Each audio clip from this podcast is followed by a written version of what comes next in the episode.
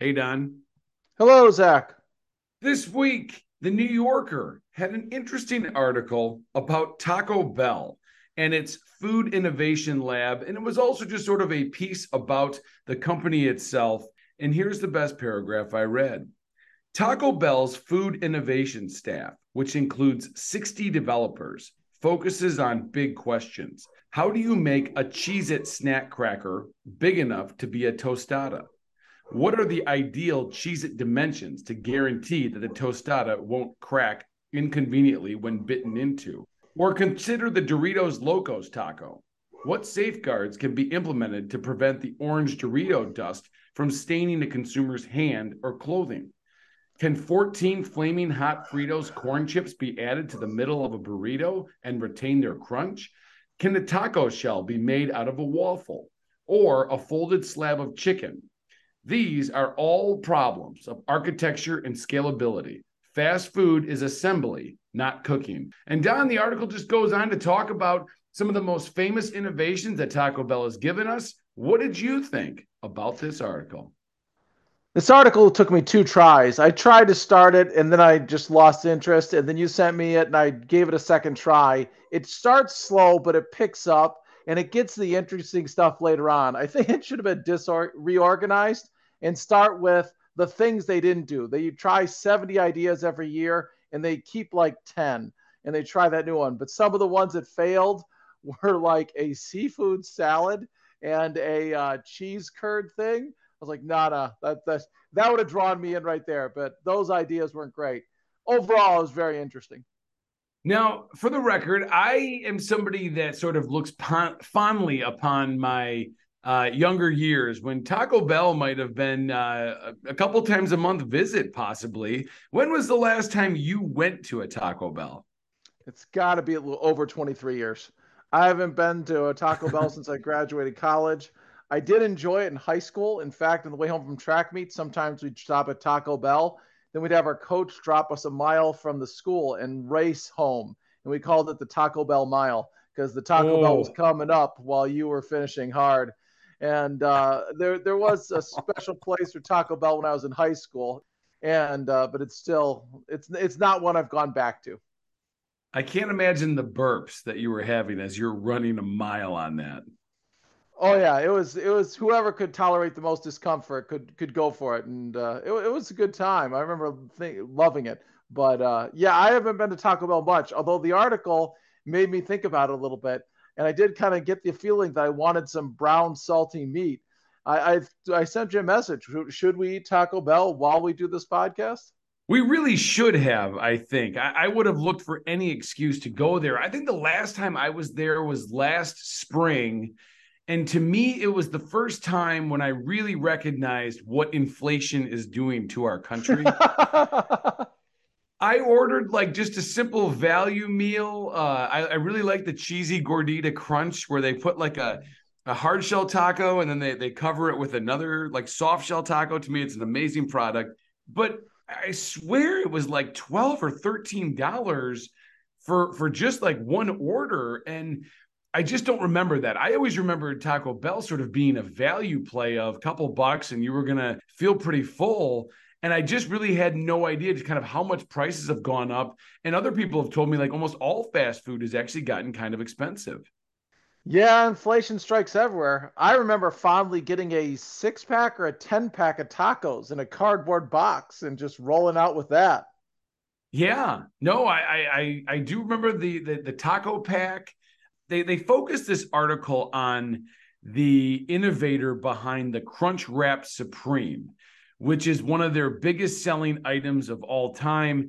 And what was interesting was listening to this lady's absolute dedication and focus on the project. This was a 13 year plus project on, and, and, it was something that you just like, really? They spent that much time trying to make uh, a, a, you know, a new taco essentially, but it was all about getting the folds right of the tortilla and the tortilla had to be able to encase the taco and all of the glop in the middle of it but it also had to stick and they talked about the science behind getting the tortilla to be heated right to stick and then getting the folds right and this lady just like said that she had like dreams and like wrote on paper after paper about how to fold the tortilla correctly. And you just think like everything takes an expert. I mean, it takes an expert to design a, a new Ferrari. It takes an expert to make a new Taco Bell product.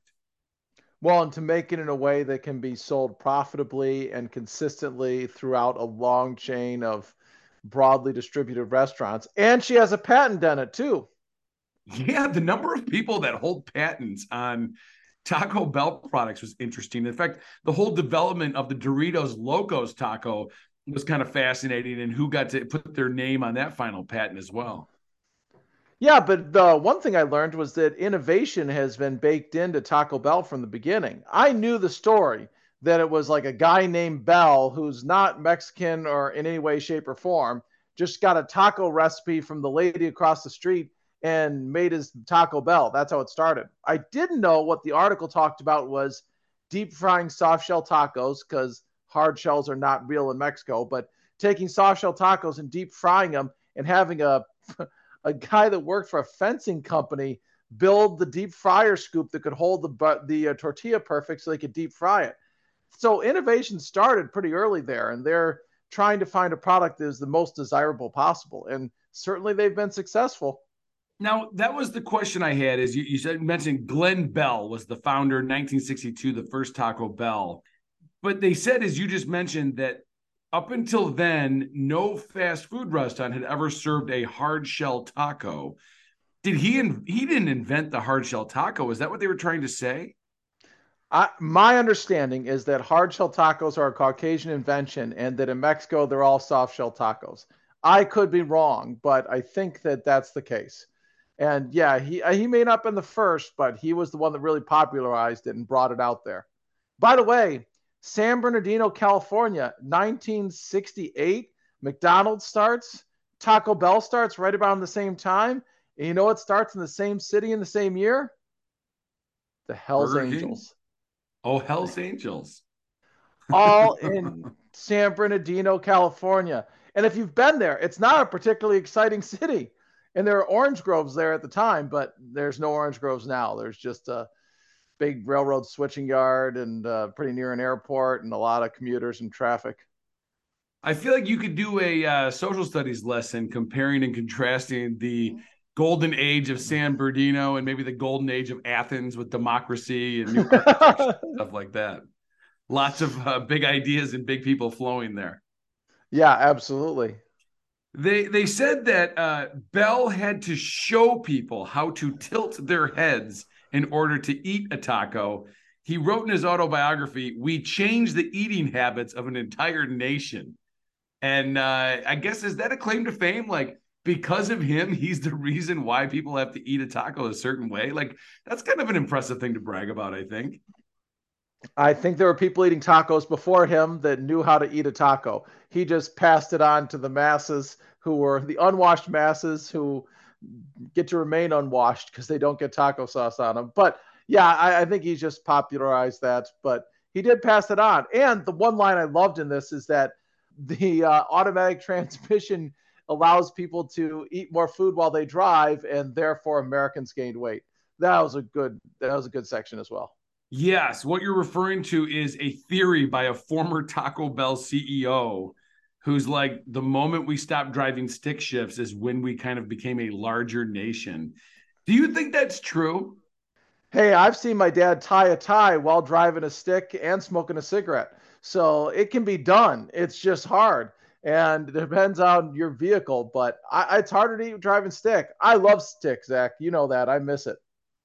It is fun, and, and it's he's 100% right. It would be really hard to eat a Crunchwrap Supreme or a hamburger if you had to do that I, I think it's an interesting correlation. That's for sure. I, I would love to, I guess, see the graph, but probably here we are. We're talking 60s, 70s as slowly we are seeing the decline in stick shifts. We are seeing the increase in fast food, and we kind of are seeing uh, an increase in obesity rates all around these same times.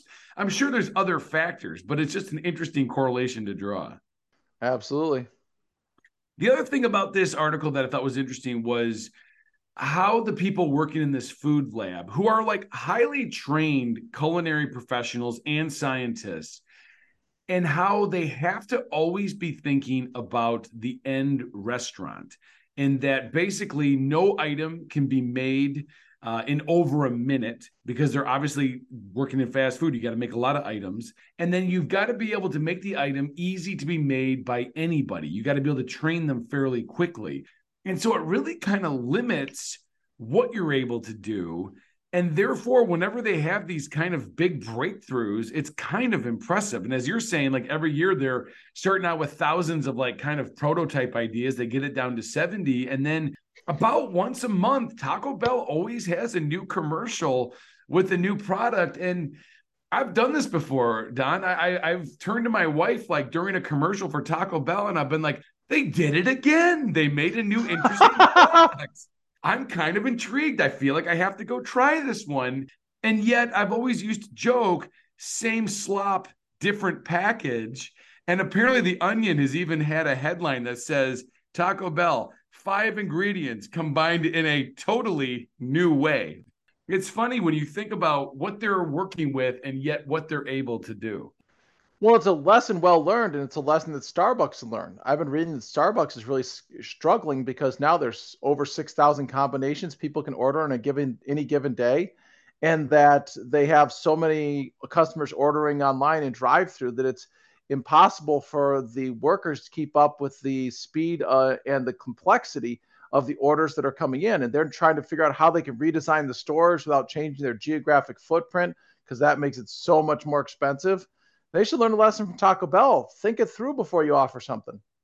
Well, or the real key is simplify the menu because Taco Bell will bring in one of these products, but usually they're gone within a month or two, and then they bring in the next promotional product, right? And then, of course, you do have your core staple items, but a lot of them kind of come and go, I think, for simplicity's sake. And you're right, like the barista at a Starbucks now is almost a highly skilled laborer. And I, I do wonder if that's why you're starting to see like the rise in unionization, for instance, at a Starbucks, because these people do have a real skill, especially when you have people that come in and want some sort of crazy combined thing that maybe they only know how to make. Oh yeah, for sure. And they Starbucks doesn't let things go away. They just keep adding on because they want to keep people the loyal customers for whatever they got before pumpkin spice latte and still pull in people for the cold brew or whatever it is that they're advertising now. And at the same time, just kind of back to Taco Bell, they they talked about how like they owned a forty thousand dollar like device that mimics human human chewing as they're constantly like researching like what's the perfect breaking point of a chip. Apparently, what they've researched is four pounds of pressure per square inch. I don't know. It's amazing that they've put that much thought into all of these little moments, like the shredded cheese depending on what item it's on, has to be a certain millimeters of length uh, for it to be acceptable. They they really just don't leave anything to guess. It seems like. No, well, they're trying to create a eternally repeatable thing because that's what fast food is, the McDonald's way, which is it always tastes the same. And therefore, they have to make it repeatable, consistent, and easily done in any location around the nation or probably the world in different geographies, different temperatures, at different times, and they're able to do that. The one thing I thought was interesting was they took us through a scenario where they were really excited about this new bean burrito that they had developed that's going to have melted cheese on the top of the burrito. Below the melted cheese are going to be four jalapeno slices. And I thought, really? Like you're excited about that?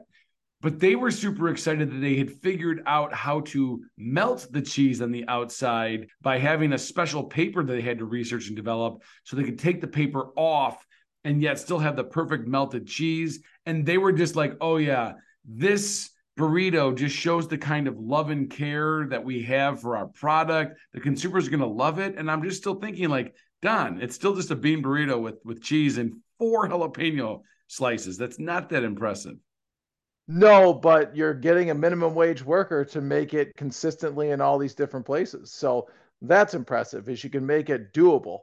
Um, although at the end of the article, the uh, main subject is at a Taco Bell and seems unimpressed with the performance of the local Taco Bell.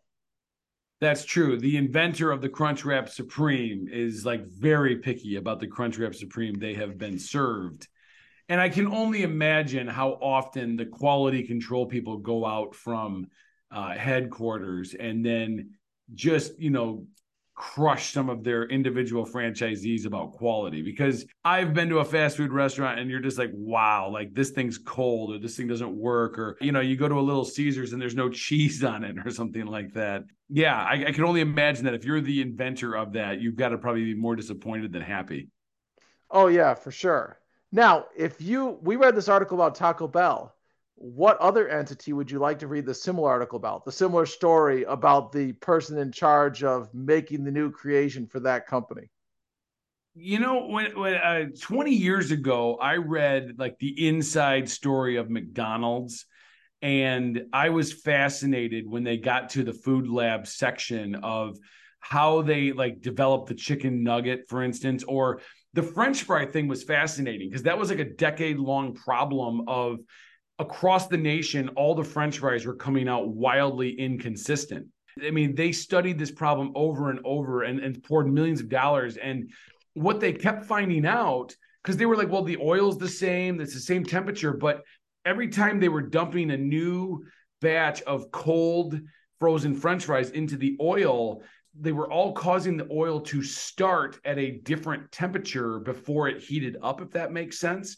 Mm. And that slight degree made the fries all slightly different. And so they had to like start trying to figure out ways to account for that. So I found that fascinating. I I, I don't know if uh, there's another place I'd love to know because I would assume they all have really unique stories to tell. I, I, guess I would probably read any of them because I kind of find all this stuff really fascinating. If anything, maybe snack food. I'd love to know more about like how we made Oreos or like how they made uh, like the Sour Patch Kid or something like that. How about you? I, I think it'd be interesting to talk to the people in charge of this at Waffle House or In-N-Out Burger, where it never changes. And it's just a culture of no, just like no, no, we're not changing it. No, no, no, nope, not doing it. And just see like the absolute resistance to change and the must be coming with the research that people love the way it is and don't want change. Or is it just not profitable you know? And and sometimes you just realize look look these are the core things that we do. I would assume you go to a waffle house though and you could probably tell them like hey can you take all this you know regular menu items and combine it together and they might help you out there or something like that. But probably at the end of the day, there's a lot more thinking that we go on to it. They mentioned in one of the paragraphs for Taco Bell that if they also if they all of a sudden want to add cilantro to a menu item, they now have to look at the national cilantro food supply. And are we going to like crush the national food supply if we all of a sudden start ordering, you know, tons and tons of this stuff? And therefore, you've got to plan out for years to even get enough to be able to do it. I mean, I think they said that there's 42 million people a week that eat at a Taco Bell, which I kind of thought that was that seemed high to me. I guess maybe not. They also said they go through 8 billion sauce packets a year. That to me was crazy, especially when I think of the worker that just gives you way too many of them. And I think they could probably save some money there. Yes, yes, certainly they could. But it's a lot of people. It's a lot of tacos. You'd have to contract with like, all right, we're gonna need cilantro in six months. Can you start growing it now? Yeah. Oh, it takes years. I, I do remember seeing a McDonald's interview with a culinary chef who was working on, I think, like the snack wrap or one of the salads, and he was super excited because he had argued well enough to finally get cucumbers in the McDonald's like supply food chain. And he's like, because we now have cucumbers, now we can start to make other items and experiment with it because we finally got it in, which I just thought was interesting. That is. Do you think being a research chef for a fast food company is like a destination dream job? Do you think it's just something that everybody stumbles into? Where would you place that? I, it's interesting. I was thinking about this. We have a friend that she came out of college out of Western with a biology degree and ended up working at, uh, I think it was Duncan Hines, or maybe it's Pillsbury, baking cakes. And she was in the experimental test kitchen, baking cakes, trying to figure out how to bake these the best possible, the instructions, the consistency, the recipes.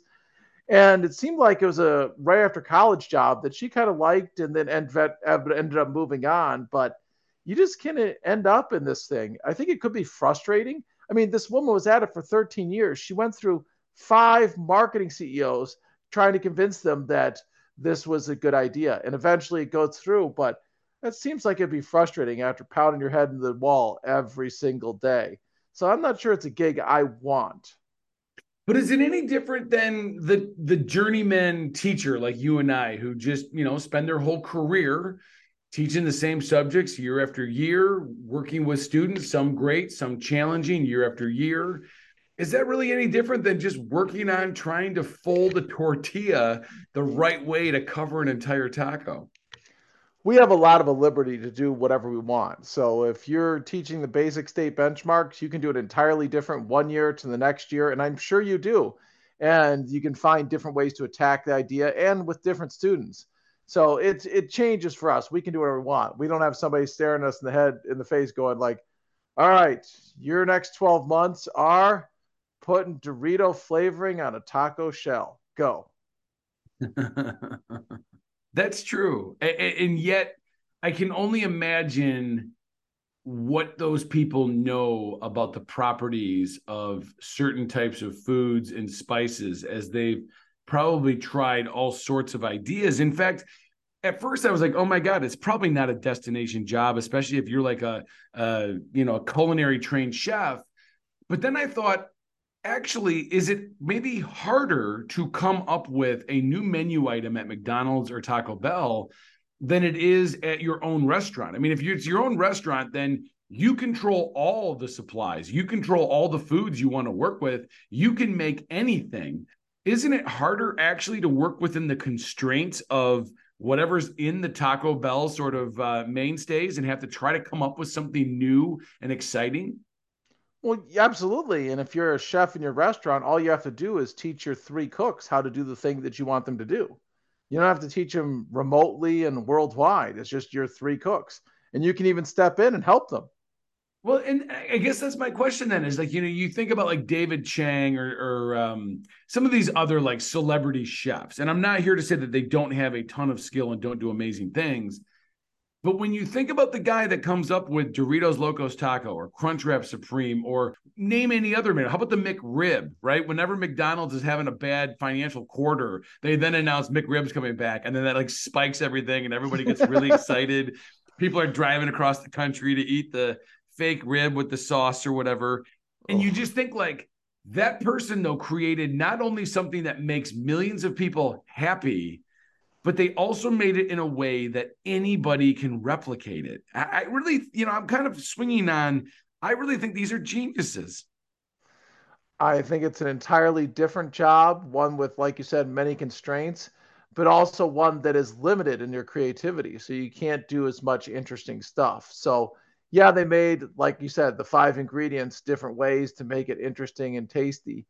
But a real chef is one working with limitless options, mil- thousands, millions of choices and techniques, and can find something new there that's never done before. And I think that's even more impressive. And um, even though they are, like you said, David Chang, I guarantee he's got what ten restaurants.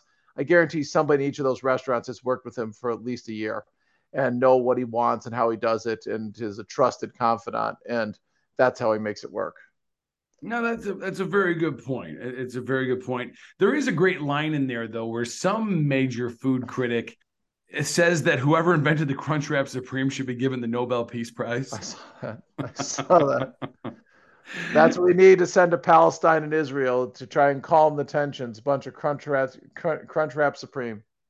Now they do give up the dirt on the creation of the Doritos Locos Taco which uh, started being developed in 2009. They said they went through like 50 different recipes. At one point, the biggest problem was how do you spray the taco shell with like the Doritos uh, cheese like spray?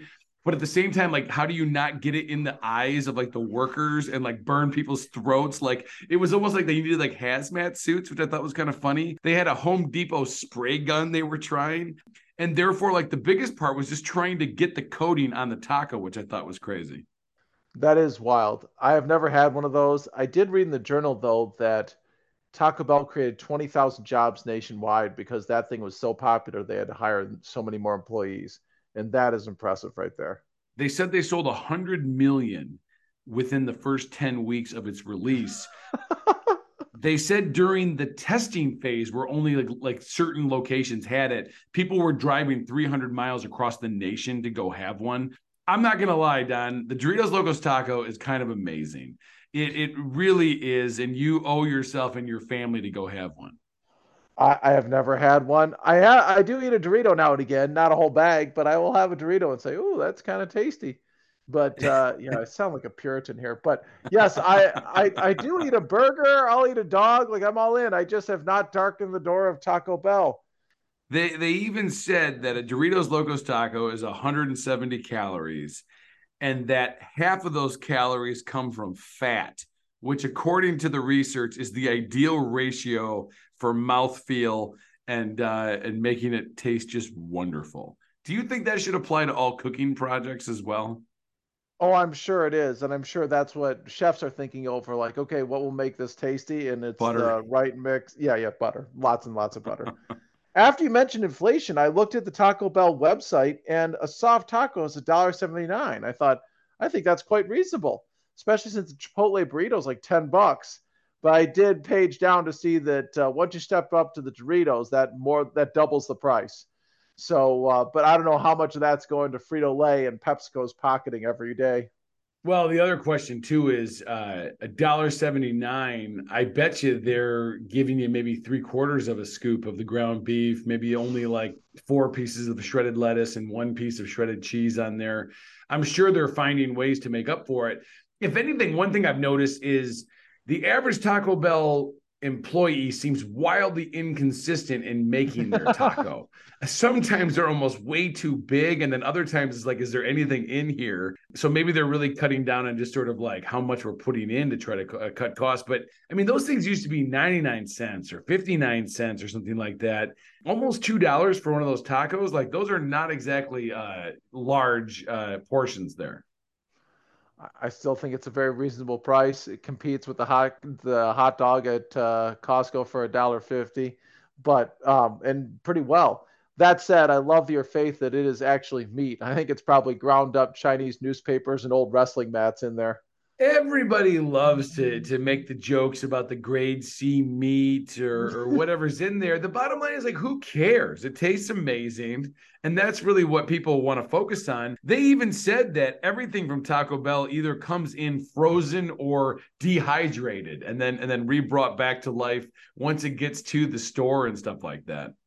And the people leave dehydrated as well. especially if they're drinking that big sugary soda or the Baja Blast Mountain Dew or something like that. Yeah, I this is all foreign to me. I really now I'm feeling that I should go and check it out. And my sons own Yum brand stock, so I really be helping them. Yes, you would be. Now, I remember so the Doritos Locos Taco it starts development 2009. I think 2013 is when it finally came to America and it's been here ever since. I feel like around 2014 or 15, I was seeing a Doritos Locos taco commercial. And it was the first time I'd kind of like reflected and I said, don't you think like America should have been able to invent that like 20 years earlier? I mean, I was just thinking like I literally put on the well, we put a man on the moon in 1969 and we've had a lot of other technological innovations like the internet, the iPhone, and yet we couldn't figure out how to make a taco out of a Dorito until 2009. Like it just kind of felt like humanity took a took a real like uh, slow start when it came to this one. Yes, this would be in the club of inventions that you just are surprised it's now occurring. I'd put that in there with the squeeze bottle for ketchup, which although is probably 25 years old, it still seemed like shouldn't we have done this already then? Yes. The the other one I have is I don't know, maybe seven or eight years ago, I was at the grocery store and I bought a split top hot dog bun. Where have you ever seen these? You can just like split them open from the top instead of like the normal oh. slit on the oh. side where you rip the thing open and half the time you, you know, you, you got to like put two pieces of bread over a hot dog. I was like, how are we not splitting the top of hot dog buns I, I, like in, in the 1960s or 50s or maybe in the 1800s. Like George Washington should have had that available to him. I think he was eating sausages. Uh, yeah, I, am sure you pay a premium for this. I think this is the search for market share and uh, the search for more profits. Uh, I've noticed Honey Maid graham crackers come in a single sleeve, not the double wide, for use with s'mores. And there is a price premium there, my friend. Yeah. You, you take the same thing and you just kind of find a way to kind of innovate around it. And yet, uh, it seems like people go crazy for it. Now, now here's another idea I've had for Taco Bell, and maybe if they're listening, they're probably not, but maybe if they are, here's my product. Don, tell me if this is going to be classy or trashy here. I'm going to call my product Salir, which in your Spanish education, I'm sure you remember that Salir is the word for to go uh, in Spanish. And my product is this I want to take tortillas and I want to roll them up with with tiny little taco particles uh, in there, a little bit of meat, a little bit of like lettuce and cheese. But imagine they're kind of like the thickness of a French fry, and then you get them in a French fry box, and then it's like you're eating like a French fry like taco while you drive. Oh, the key is while you drive. It's a hands-free action. I think that would be a good sailor. I, I don't know. I mean, you know, again, same slop, uh, different package. I feel like Taco Bell's gonna gonna come up like short one month, and they're gonna need my idea. Well, they as long as they don't have to bring in too many ingredients, like they brought in eggs, and this breakfast thing has really taken off. They're doing well with it. I, I I've seen people waiting in line in the morning. Are, are they doing well? Because that's one thing that I intended to do like six years ago. Was like, oh, Taco Bell's doing breakfast. Like, oh, those look interesting, and I never got there. Are, are they still getting people there? I guess so. I when I was looking at the menu, I looked at the Crunchwrap breakfast, and I was like, "Ooh, I could go with that. I could check that out. I love a breakfast burrito." Yeah, I, it seems like McDonald's kind of owns fast food breakfast. Every once in a while, everybody wants to come up and like be a breakfast person, but the McDonald's seems to still win that whole game. Starbucks is pretty busy, Zach, and they have some tasty breakfast sandwiches. Mm, fair enough. Okay, so then do you agree with this statement that came from the article? It said 19 years after the documentary Supersize Me conditioned Americans to equate fast food with pink slime Taco Bell has, through the power of marketing, managed to make itself not just socially acceptable, but post ironically hip. Do you think that they've done that? In, in, a way, nobody like belittles or makes fun of Taco Bell. They, they does kind of seem cool. I, I got to agree with that. Would you? Yeah, they don't take the rap that McDonald's does as the leader. They really they eat that bullet, but somehow they've uh, Taco Bell's avoided it. But they've also not really endorsed this fresh, healthy stuff like uh, Panera and Chipotle. They're just what they are. I don't think they claim to be anything but what they are, and maybe you get some legitimacy from owning that. I mean, they, they, it seems like they kind of win over a younger crowd it, it, does seem like they're not afraid to uh, do kind of insane, weird commercials. They used to have the uh, the dog, the Yo Quiero Taco Bell dog. they used to kind of, uh, you know, sort of imply the whole fourth meal thing, and and yet they just kind of seem to win people over. And it's almost like they hit that point of like nobody takes them that seriously, but also nobody's negative about them. And I don't really know anybody who's upset if it's like, hey, let's go to Taco Bell. I have said no to you and Kevin Kopeck leaving parent teacher conferences, I think a dozen times at least. And uh, I uh, just headed home. But um, yeah, there seems to be an enduring love for Taco Bell. You're really talking me into it. I'm not going tonight, but I could see myself at some point in the future hitting up a Taco Bell. And and shout out to our beloved friend Chad Sweat who is on the record as still being very upset because of after the 2005 or 2006 E. coli breakout that Taco Bell had, they discontinued the green onions, and he really misses those in his Taco Bell orders. now it's four ingredients. Now we're mixing up four ingredients and still making it go. Yeah, they never brought it back. Like he kept i remember for like a year or two he's like well maybe they have the green onions again he's like they don't he's like they're never coming back and i think he really appreciated the extra crunch or, or taste it offered You to send that message out to Taco Bell, get them back on there. If they can get cucumbers at McDonald's, they should be able to get green onions at Taco Bell. Well, final, final quote then that I want to read and get your take because as much as we just sort of said, maybe Taco Bell has somehow threaded the needle of kind of being cool, kind of being hip, and, and people being excited about going there. Somebody else wrote this it's a cry for help in the hellscape. M.M. Carrigan, a writer in Baltimore who edits the online literary journal Taco Bell Quarterly, said, This is this perpetual renewal to their menu items. They keep making these novel items for us, shape shifting, like we're going to give it to you in a hotel room in a crunch wrap. We're going to give it to you through tubes in your car. We're going to give it to you in the metaverse.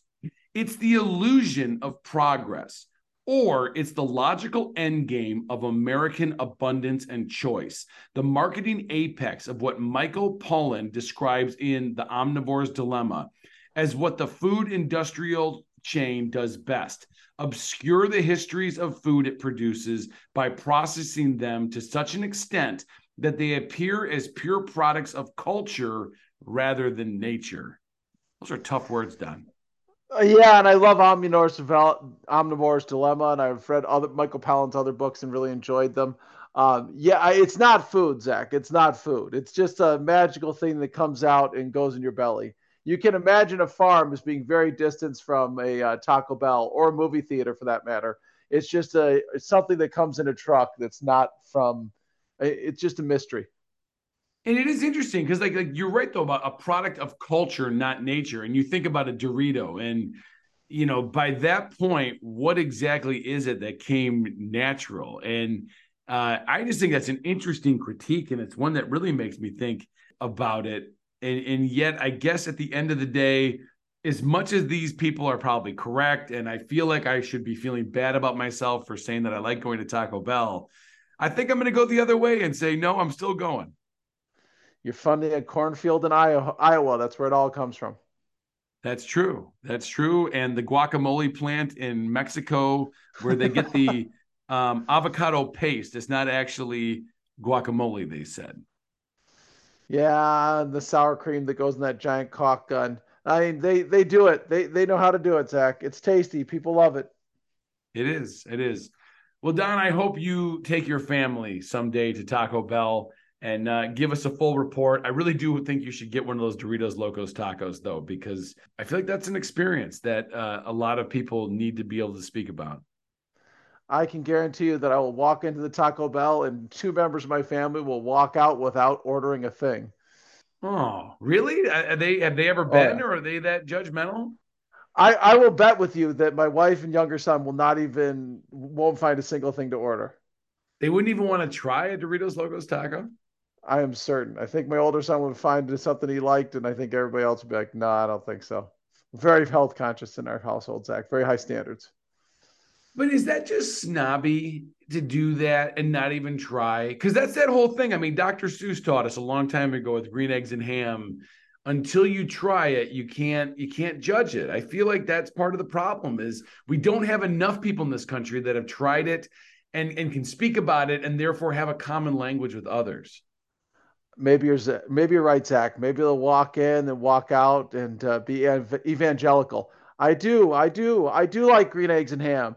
I like them here. I like them there. I like them in a bus. I like them with Gus. I like them on a train. I like them in the rain. I don't know. I, I, I, hope everybody out there at least tries it once, uh, so that at least they know. In fact, shout out to my wife's late grandmother who she was, I think, 85 and um, still still alive, still a vibrant personality, was losing her vision a little bit. And I'll always remember my wife and I were in our early 20s and we drove down to her house in Farmington and she said, "What's with this Taco Bell?" And and we said like, "What do you mean?" She's like, "I've never had it." And and we were like, "Okay." She's like, "I would like you to go get me some Taco Bell." and and we were like okay we can do that and so my wife and i we drove and we got a bunch of tacos possibly the taco 10 pack and i'll always remember we brought it back and and my wife's grandmother got out china plates, Don, and she served Taco Bell on china plates. And uh, that's what we did for a meal one night. And I just always felt happy that um, that she did get a chance to try it. Did she enjoy it? I think she did. I, I, I don't remember her saying this is the worst thing ever. I also don't remember her saying this is the best thing ever. But then again, that's Taco Bell in a nutshell, isn't it? Yes. Now, full disclosure: Are you a Yum brand stockholder? Are you promoting this surely for your own uh, brand? Yes, I, I, probably should say that I am a Yum Brands stockholder.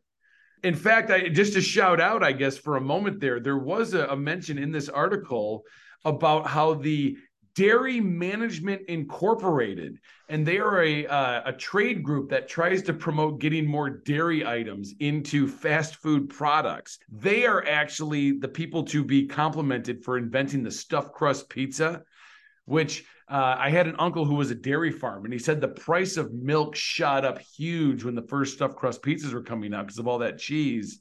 And they are now trying to get more cheese and dairy into uh, Taco Bell products and stuff like that. So uh, I would at least give that shout out. And um, I would also say I'm a former employee of KFC. That was the first job I got when I was 14, also owned by the Yum uh, Brands Corporation. Ah, yes, the tight connections there. My dad worked at the KFC. I've never worked fast food. Not yet. Maybe I'll be there soon, Zach you can see that we're really going to move the stocks needle here with all these full disclosures. well, Don, it's been a pleasure talking this week, and I look forward to talking with you next week. Absolutely, Zach. Have a good one. Take care.